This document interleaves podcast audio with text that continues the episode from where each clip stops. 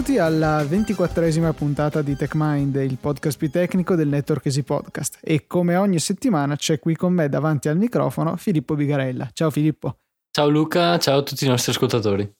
Settimana non molto densa di avvenimenti, non molto densa di notizie, eh, ma tu hai provveduto a rallegrare gli animi con il punto più basso della tua carriera di sviluppatore. Hai infatti rilasciato Harlem Shake, che realizza l'omonimo Harlem Shake, con le springboard dell'iPhone che si animano in maniera, devo dire, molto ragionata. Sì, ehm, diciamo che prima di cominciare questa puntata io e Luca stavamo pensando a, appunto agli argomenti di cui parlare e sì, il nostro discorso è andato a toccare questo nuovo tweak che ho rilasciato in realtà pochi minuti fa, eh, nel momento in cui stiamo registrando, e abbiamo detto giustamente non parliamo di questa cosa perché evidentemente è una cosa alquanto stupida eh, e Luca prontamente si è messo a parlarne durante la puntata, quindi ecco, capite farmi... che persona è Luca e, fate, e tirate le vostre conclusioni. Non potevo certo lasciarmi sfuggire un'occasione così ghiotta per sottolineare quello che è in realtà il tuo lato cazzeggiatore, se mi passate il termine. Sì, dopo quel lato là c'è quello che, che, porta la mia persona a pronunciare la parola esattamente almeno cento volte durante una puntata, ma nonostante i miei sforzi, il mio impegno per sopprimere quel lato là, Luca ne tira fuori un altro per, per deridermi pubblicamente. Ecco. Beh, certo, è un po' lo scopo quando si è in due a fare un podcast, bisogna fare anche questo, ma direi di passare oltre, anche perché questo sarebbe un podcast tecnico, ecco, in teoria. Sì, infatti, quindi cerchiamo di dare ai nostri ascoltatori un motivo per ascoltarci e non solo eh, fare queste discussioni vuote, a dir poco. Sì, totalmente prive di significato. Comunque, passando alle discussioni più serie, appunto, eh, l'altro giorno, se non sbaglio domenica, ho visto che hai pubblicato su Twitter una foto molto suggestiva, ecco, eh, di un esperimento che, che hai fatto, mh, mm, che coinvolgeva diversi aggeggi mh, mm, elettronici e, e, anche il tuo Mac. Eh, puoi spiegare a tutti cosa stai facendo? Eh, allora qua comincia una di quelle mie so- miei soliti monologhi descrittivi. Allora, tutto nacque con l'acquisto del Raspberry Pi che permette di fare diverse cose. È un computerino in miniatura con un processore ARM da 800 MHz, qualcosa del genere, e delle porte eh, GPIO, che General Purpose Input Output, che possono essere utilizzate per eh, funzionalità varie. Nel mio caso ho scelto di utilizzarle per eh, accendere un LED e per ricevere l'input da un banalissimo pulsante che ho smontato da un, uh, da un campanello che ho trovato in garage. Eh, tutto questo l'ho fatto per cercare di interfacciarlo con un altro aggeggino piuttosto interessante, il Belkin Wimo Switch, che è una presa eh, da attaccare al muro, indovinate un po', e che però ha una particolarità. Eh, si connette alla rete wifi di casa e permette di ricevere dei comandi dall'iPhone tramite l'apposita applicazione, da If This Then That, quell'ottimo servizio per realizzare una serie di automazioni eh, basate su vari canali, per esempio su Twitter, che ne so, quando mi menzionano fai una certa altra cosa. E uno dei canali disponibili è proprio quello del Wimo Switch. Eh, quindi, per esempio, io potrei fare attaccandogli una lampada al Wimo Switch potrei fare in modo che ogni volta che mi menzionate la lampada lampeggia un attimo ecco potrebbe diventare una cosa abbastanza malata di questo genere. Ehm, però eh, cercando un po' su internet ho trovato delle persone che gentilmente hanno messo a disposizione eh, alcuni script eh, sia in Python che in Perl per andare a controllare il Wimo Switch mm, in maniera più flessibile o meglio eh, in maniera totalmente personalizzata utilizzando un proprio programma, un proprio script. Eh, sono andati quindi a fare il reverse engineering, tecnica di cui abbiamo parlato diverse puntate fa, eh, del protocollo di comunicazione utilizzato dal Wimo Switch per scoprire appunto come funziona e come le applicazioni vanno a comunicare con esso.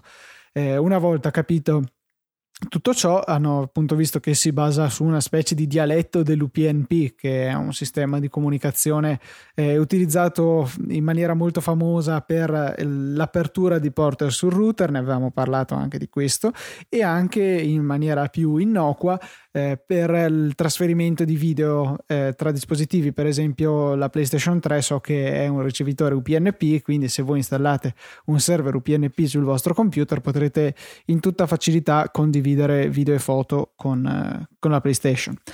Eh, questi script appunto mi hanno permesso di eh, realizzare una certa integrazione. Sono andato eh, a scrivere uno script in Python che va a verificare quello che è lo stato di pressione dell'interruttore. Quando lo premo, se il Belkin è acceso, lo spegne e viceversa, in modo da poter eh, appunto avere una presa comandata da un interruttore eh, situato appunto connesso al, al Raspberry.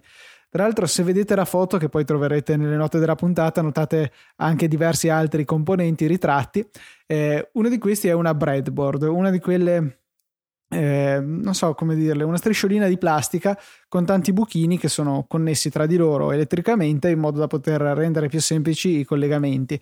Questa qui è stata smontata direttamente dal famoso robottino blu della Di Agostini di cui avevo parlato credo in un fuori onda di diverso tempo fa Probabilmente e... anche in una puntata vera e propria. Ah, sì, ecco sì, giustamente, perché è un, argomento veramente importante. No, è vero, l'avevamo parlato quando parlavamo della nostra iniziazione al mondo della programmazione, per cui sì, in effetti era a tema.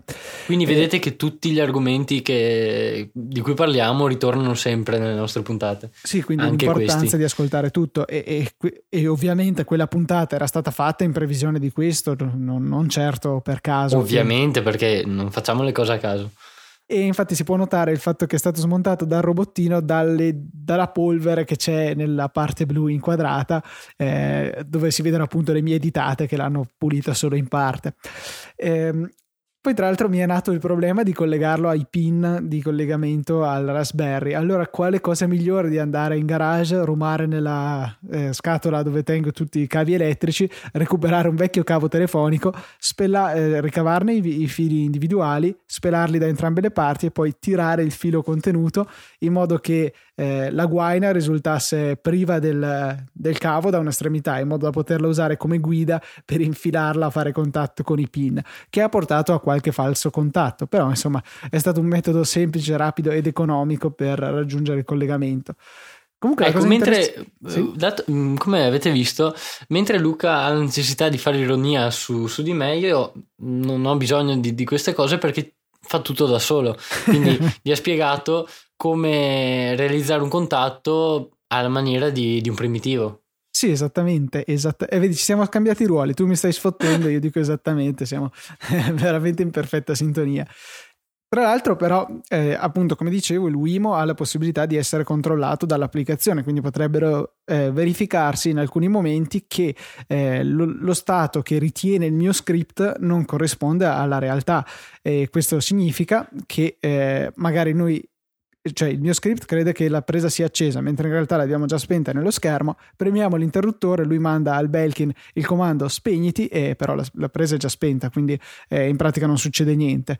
Allora, quando non è premuto l'interruttore, il mio scriptino va a interrogare il Wimo e gli chiede il suo stato.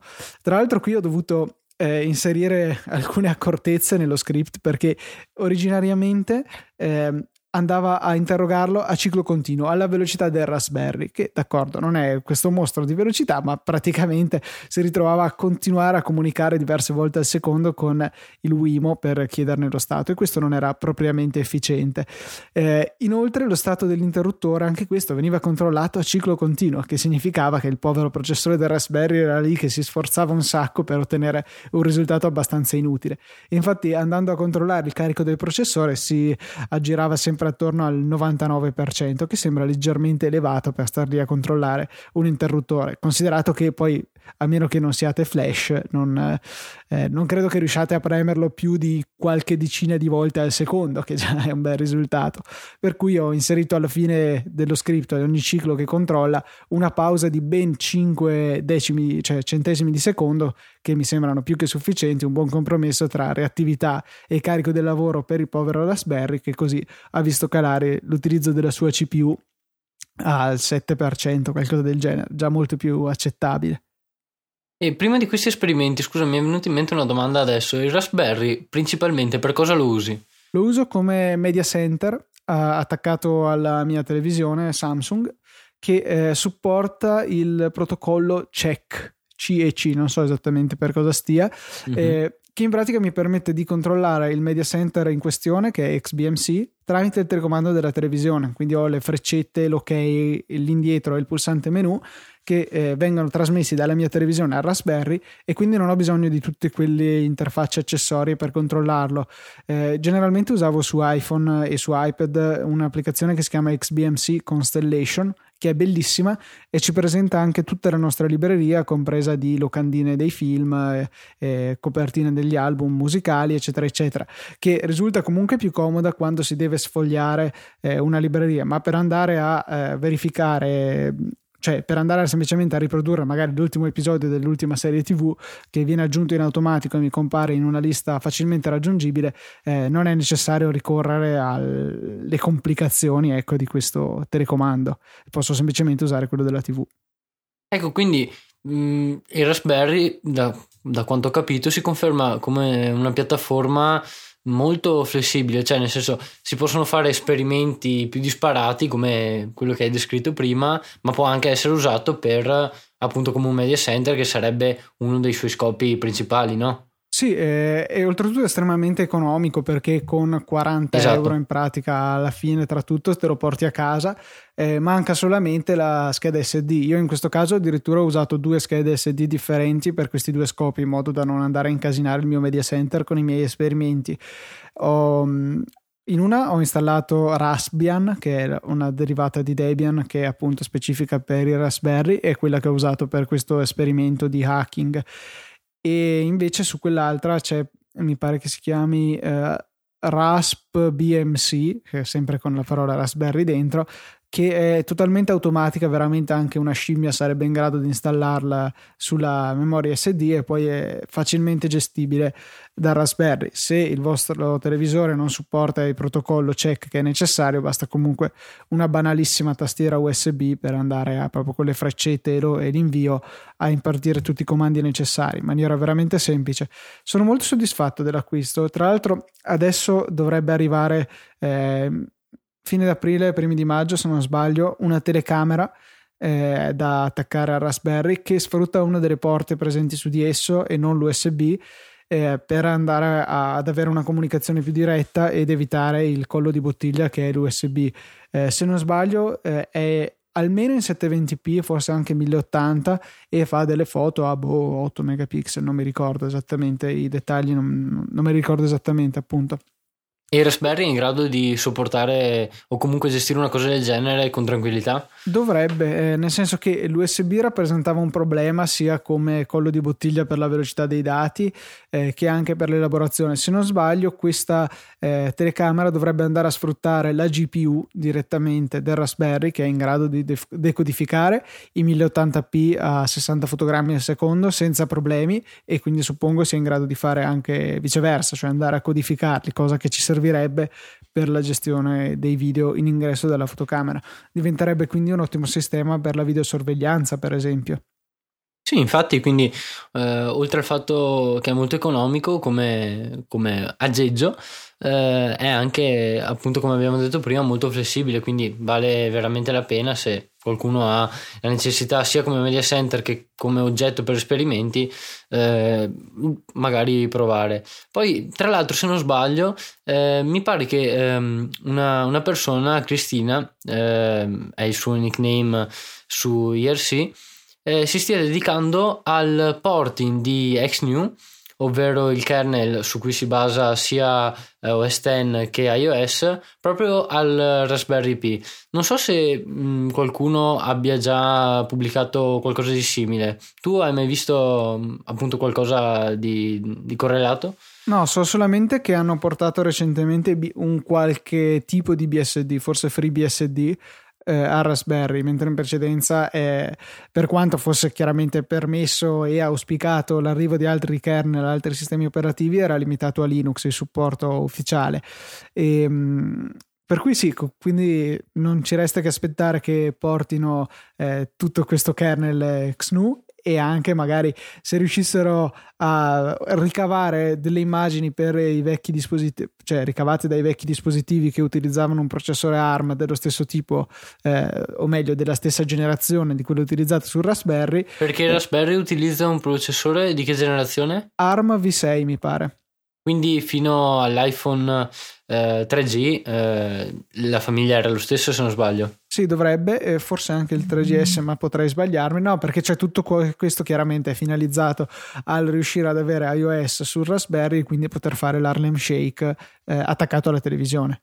Ecco, no, in realtà però sarebbe interessante, restando sui discorsi più seri, eh, essere in grado di avviare un, un sistema operativo, o meglio, eh, la parte iniziale del sistema operativo eh, in comune con iOS. Infatti, questa persona, Cristina, ehm, sta lavorando oltre che al porting del kernel, al porting di tutte quelle librerie. Eh, diciamo low level, ovvero che consentono la gestione dei driver su iOS ehm, e appunto attraverso il kernel per tutti i processori ARM, però comunque è un lavoro eh, molto lungo che richiede eh, un sacco di, di, di, lavoro appunto per, sì, scusate il gioco di parole, un lavoro molto lungo che richiede molto lavoro, ma è appunto un lavoro che richiede molto impegno perché non è le, tutte le conoscenze che servono non sono pubbliche non sono nemmeno documentate quindi tutto questo va a complicare tutto il processo e ehm, poi cioè di fatto quali sarebbero i possibili potenziali impieghi di questo porting una volta che sia stato completato?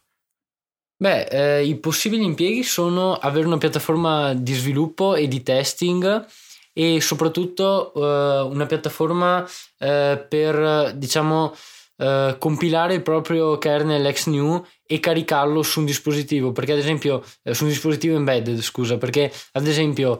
Um, eh, su iOS non è possibile caricare un, un, kernel personalizzato, o meglio, è possibile su tutti quei dispositivi eh, dotati di boot ROM A4, ovvero eh, quella boot ROM vulnerabile all'exploit Lime Rain.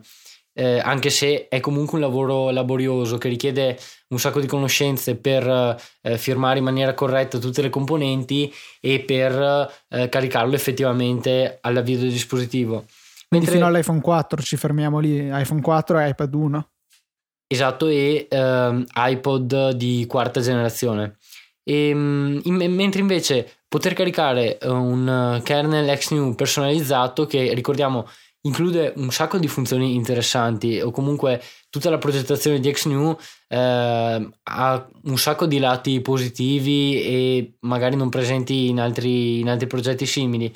Quindi eh, sarebbe un vantaggio soprattutto per eh, quei, quelle persone che vogliono sempre provare cose nuove e magari eh, sperimentare determinati tipi di funzioni su un dispositivo embedded. Sì, avrebbe sicuramente delle grandi ripercussioni sull'hacking in generale, poi magari qualcosa eh, di, di striscio, nel senso come effetto collaterale potrebbe arrivare anche a noi comuni mortali utilizzatori di iPhone e chiaramente per il mondo del jailbreak più che per eh, quello che è il mondo ufficiale di Apple tramite l'App Store.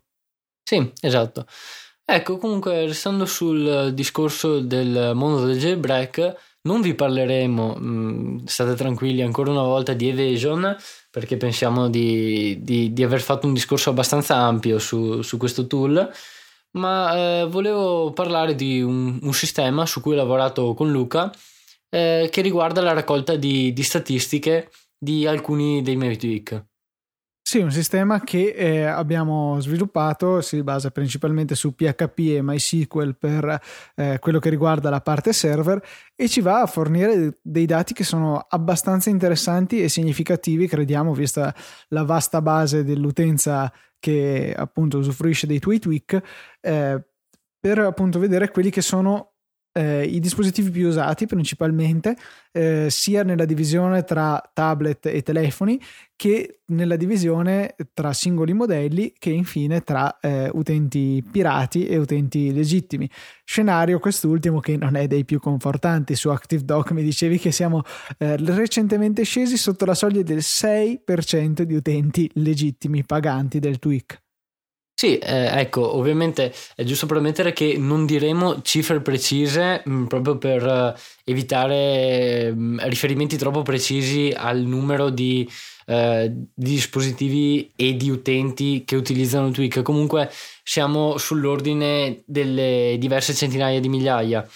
Eh, comunque è, è, importante ricordare anche un'altra cosa, che eh, un dispositivo non corrisponde ad un utente singolo ovvero eh, una persona ha in media, secondo le stime di Sauric, 2-3 dispositivi eh, collegati al proprio account Cydia, quindi eh, una volta acquistato il tweak lo può utilizzare su tre diversi dispositivi che vengono però registrati dal nostro sistema come tre dispositivi staccati perché non c'è modo di tracciare il dispositivo eh, all'utente mh, mm, con cui è registrato. Il limite massimo, sbaglio, è 5 di dispositivi che possono essere abbinati al singolo account di Cydia. Sbagli perché quello era il limite massimo, mh, mm, se non sbaglio, prima del rilascio di Absinthe l'anno scorso, il jailbreak di iOS 5.1.1. Eh, poi successivamente anche Sauric si è accorto di, di un problema, ovvero tutte quelle persone che collegavano ehm, il loro device al loro account Cydia eh, non avevano un modo per eh, rimuovere tale dispositivo una volta che esso viene venduto oppure, oppure viene sostituito anche banalmente o, esatto oppure sostituito. perché eh, certe persone si trovavano a non avere più eh, device disponibili da collegare al, al, proprio account mentre magari in realtà avevano solamente un dispositivo in proprio possesso proprio perché magari eh, si erano fatti sostituire mh, diversi modelli di iPhone e eh, appunto gliene era rimasto solamente uno oppure avevano venduto quelli precedenti eh, prima di acquistare quello più recente e ancora una volta avevano, oh, stavano utilizzando solamente un dispositivo anche se tutti gli altri erano ancora collegati al proprio account. Comunque Quindi, è sempre necessario avere la password dell'account, non è che se tu vendi a me il tuo iPhone registrato col tuo account Cydia, io non posso eh, sicuramente non insta- comprare nuovi, eh, nuovi tweak, ma non posso neanche installare quelli che tu hai già comprato senza eseguire il login. No, esatto, però comunque eh, il dispositivo è ancora collegato al mio account. E quindi eh, eh, a te viene ridotto il numero di dispositivi collegabili. Quindi potresti paradossalmente trovarti a dover ricomprare un tweak oppure, come farà sicuramente la gente, ricorrere a una versione piratata qualora non si possa accedere alla propria cronologia degli acquisti per l'esaurimento dei dispositivi associabili. Sì, quindi questo limite è stato, se non sbaglio, alzato a 20 eh, che è un numero molto più ragionevole, sicuramente. abbastanza ragionevole. Eh, in qualsiasi caso è possibile, è possibile mh, contattare Sauric per esigenze particolari. È capitato un paio di settimane fa che un'azienda ha dovuto acquistare, ehm, avere la necessità di utilizzare un tweak eh, ora non ricordo quale purtroppo, su tutti i suoi dispositivi e appunto Sauric ha detto questo su IRC perché era una delle prime volte che gli capitava che un'azienda venisse a chiedergli un limite di 150 dispositivi per un account Cydia. Eh, quindi sì, ecco. Mi sembra un po' mm. ridicolo comunque che un'azienda compri una sola copia del tweak per poi utilizzarlo su ben 150 dispositivi. Magari una copia ogni 10 sarebbe stato già più corretto. Come si è svolta poi la questione, si sa? Sì, eh, alla fine eh, eh, purtroppo al momento non ricordo nemmeno quali erano gli sviluppatori coinvolti, ma comunque eh, alla fine l'azienda ha comprato 100 copie del tweak o, o 50, eh, scusate ancora la mia memoria, eh, ma pagandole a parte, ovvero attraverso PayPal normalmente, perché il loro problema era che dovessero essere tutte registrate secondo eh, lo stesso account, quindi non avevano la possibilità di creare diversi account evidentemente e comprarli separatamente. Sì, direi che così hanno salvato capra e cavoli, come si suol dire. E però è stato necessario un intervento straordinario da parte di Sauric, il gestore di Cydia. Sì, e dei suoi impiegati, ovvero le, le due o tre persone che lavorano per lui. Comunque, Infatti, pro... me l'ero proprio chiesto quando ho avuto la mia breve esperienza di jailbreak la settimana scorsa, che ho riabbinato anche il mio iPhone 5 al, all'account Cydia e non, non, mi è poi venuto in mente di andare a verificare quali e quanti fossero, non so neanche se si può, eh, gli, acc- gli, telefoni associati al mio account. E mi stavo chiedendo, funzionerà? Avrò superato il limite dei 5? Invece a quanto pare è già diverso tempo che è stato elevato questo limite. Sì. Comunque, proseguendo il nostro discorso sulle statistiche raccolte eh, durante ormai queste tre settimane, se non sbaglio. Sì, forse anche un mesetto ormai. Ecco, ehm, eh, partiamo proprio dalla da percentuale di utenti pirata e quelli legittimi, perché è una, una statistica con cui ormai ci abbiamo fatto tutti l'abitudine, però, che però comunque interessa a, a tutti gli utenti, o meglio a quelli che l'hanno comprato di solito. Eh, come ha detto Luca prima, per quanto riguarda ActiveDoc, che è stato rilasciato come nuovo tweak ehm, insieme al sistema delle statistiche, di raccolta delle statistiche, la percentuale di utenti legittimi è in questo momento attorno al 5.9%. Eh, quindi il che significa ogni 100 utenti, solamente 6 circa eh, l'hanno acquistato regolarmente, o meglio, ogni 100 dispositivi che, che comunicano con il server ehm, l'hanno, ha, hanno effettivamente eh, comprato il tweak. Eh, ora, la raccolta delle statistiche viene effettuata solamente una volta eh, al primo riavvio della Springboard e viene mandato al nostro server l'UDD del dispositivo, la, la versione del sistema operativo e eh, tutto il database contenente i vostri indirizzi, i vostri sms, no stiamo scherzando ovviamente, eh, solamente i primi due dati citati e quindi non c'è nessuna invasione della privacy ma eh, è tutto raccolto a, solamente per fini statistici. Quindi un ID univoco è il modello del telefono. Direi che è abbastanza innocua come cosa anche perché poi non possiamo associare l'ID ad altri dati quali potrebbero essere appunto la vostra identità o account di vario genere nemmeno l'account Cydia sì, l'unica maniera per associare eh, una persona all'account Cydia è quella di conoscere la mail, perché eh, attraverso un altro tipo di accesso alle API di Sauric è possibile attraverso la mail oppure la, mm, eh, il codice della transazione d'acquisto effettuata su PayPal o Amazon eh, risalire al nome della persona, ma mh, mm, appunto sono metodi che, eh, a cui è molto difficile accedere perché eh, non, nessuno ha accesso alla transazione se non Sauric e l'utente che compra il prodotto e nessuno ha accesso alla mail almeno che non gli venga fornita. Quindi eh, come vedete anche Cydia è basato su, su un sistema che comunque tutela la privacy degli utenti che lo utilizzano Invece violiamo totalmente la privacy nel potervi dire che eh, c'è una grande prevalenza di iPhone tra i dispositivi eh, che installano i tweak, eh, molto molto di più che gli iPad e e questi a loro volta molto molto di più che gli iPod Touch. Quindi eh, si conferma anche nel panorama dell'utilizzo dei tweak quelli che sono eh, i dati di vendita. Più o meno siamo in situazione corrispondente. Anzi forse un po' più di iPod Touch eh, risultano utilizzanti questi tweak rispetto a quanti iPod Touch sono in circolazione sul totale dei device con iOS. Mi sembra, vedevo adesso su Springtomize si tratta del 4,6% di iPod Touch, che è un buon numero. Non so se il 4,6% di, ehm, di dispositivi con iOS sono iPod Touch. Boh, questo sinceramente non te lo saprei dire, anche perché L'iPod Touch lo vedo come un dispositivo molto molto diffuso eh, tra eh, l'utenza più giovane, diciamo, ovvero viene, viene regalato a, ai bambini o ai ragazzi giovani per magari per giocare o per ascoltare la musica e comunque è un dispositivo iOS.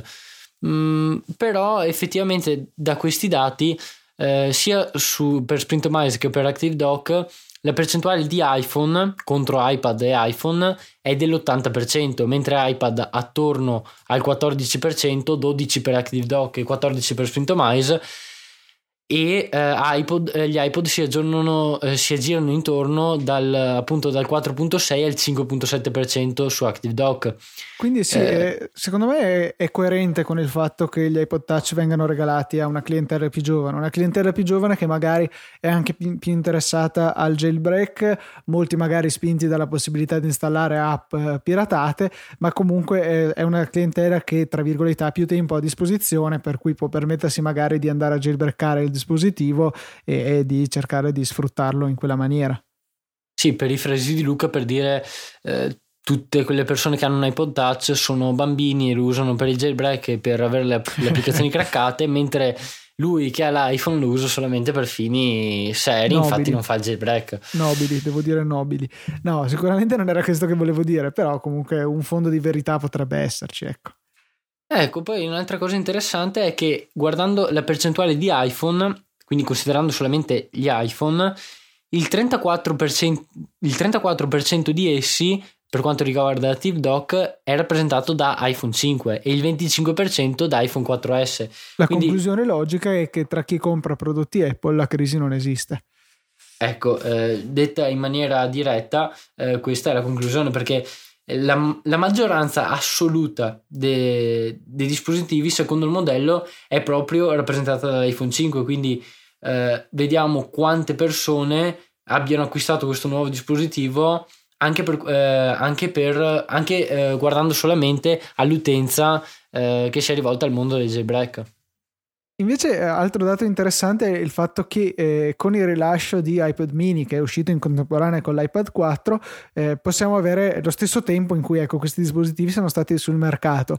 Ma guardando le statistiche di Springtomize si vede che l'iPad mini arriva al 2,7% del totale, mentre invece l'iPad di dimensione tradizionale è solamente l'1,9%. Quindi il mini ha, risc- ha riscosso un certo successo.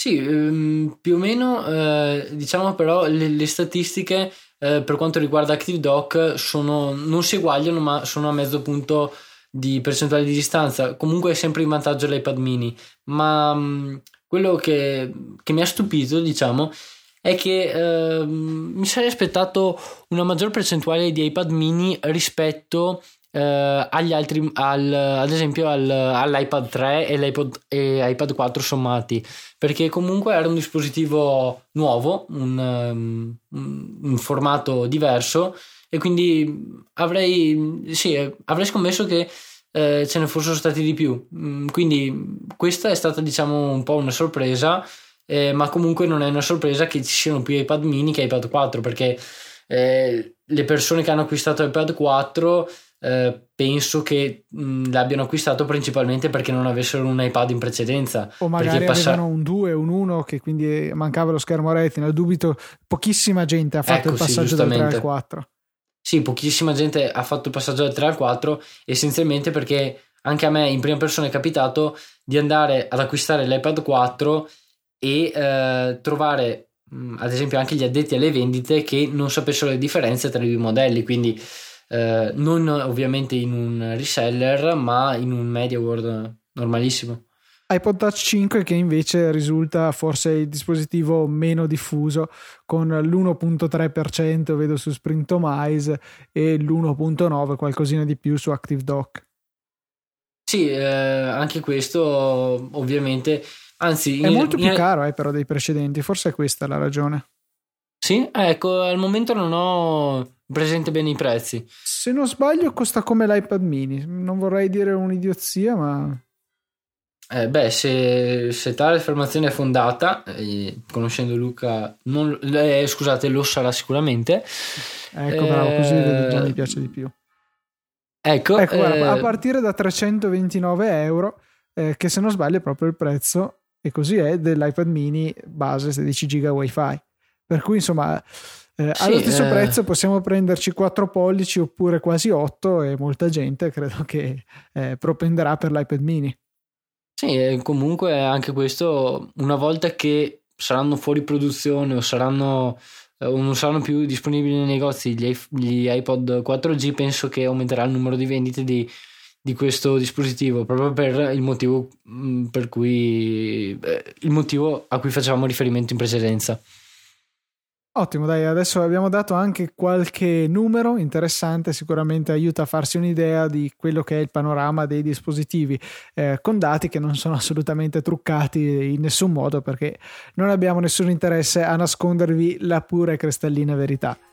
Detto questo, un saluto da Luca Zorzi e anche da Filippo, credo, forse, e ci sentiamo la settimana prossima su TechMind.